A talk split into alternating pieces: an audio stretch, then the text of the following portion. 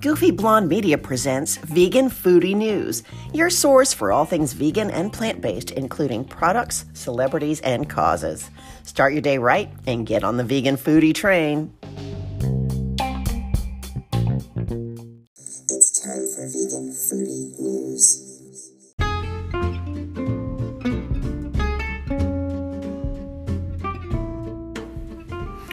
Everyone, it is Monday, March 1st, and here are today's headlines. As you know, on Mondays, we are going to give you the best vegan choices at popular restaurants. And today, we've got three for you. So we're going to start with Olive Garden. When you're here, you can still be vegan. You can get salad with oil and vinegar instead of the Italian dressing. The bruschetta, just request it with no cheese. The breadsticks, which have a garlic topping made with soy, not butter. The minestrone soup is awesome, and all the pasta and marinara sauce you can eat. Request some veggies to top it off with, and you have a party. Number two is the Cheesecake Factory. And there are lots of vegan options throughout the huge menu at the Cheesecake Factory, including the vegan Cobb salad.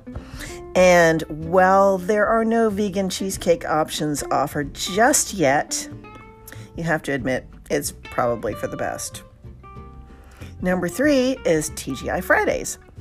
There aren't a lot of awesome vegan options at TGI Fridays, but it does have one that is so good we had to include it, and that's the Beyond Burger, which is available at all the chains nationwide, over 465 of them. All you have to do is order it without the mayo or the cheese, and you are biting into a bona fide vegan burger. Top it off with baked potato or some fries, and you are good to go.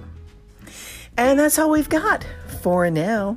Stay tuned and stay veggie.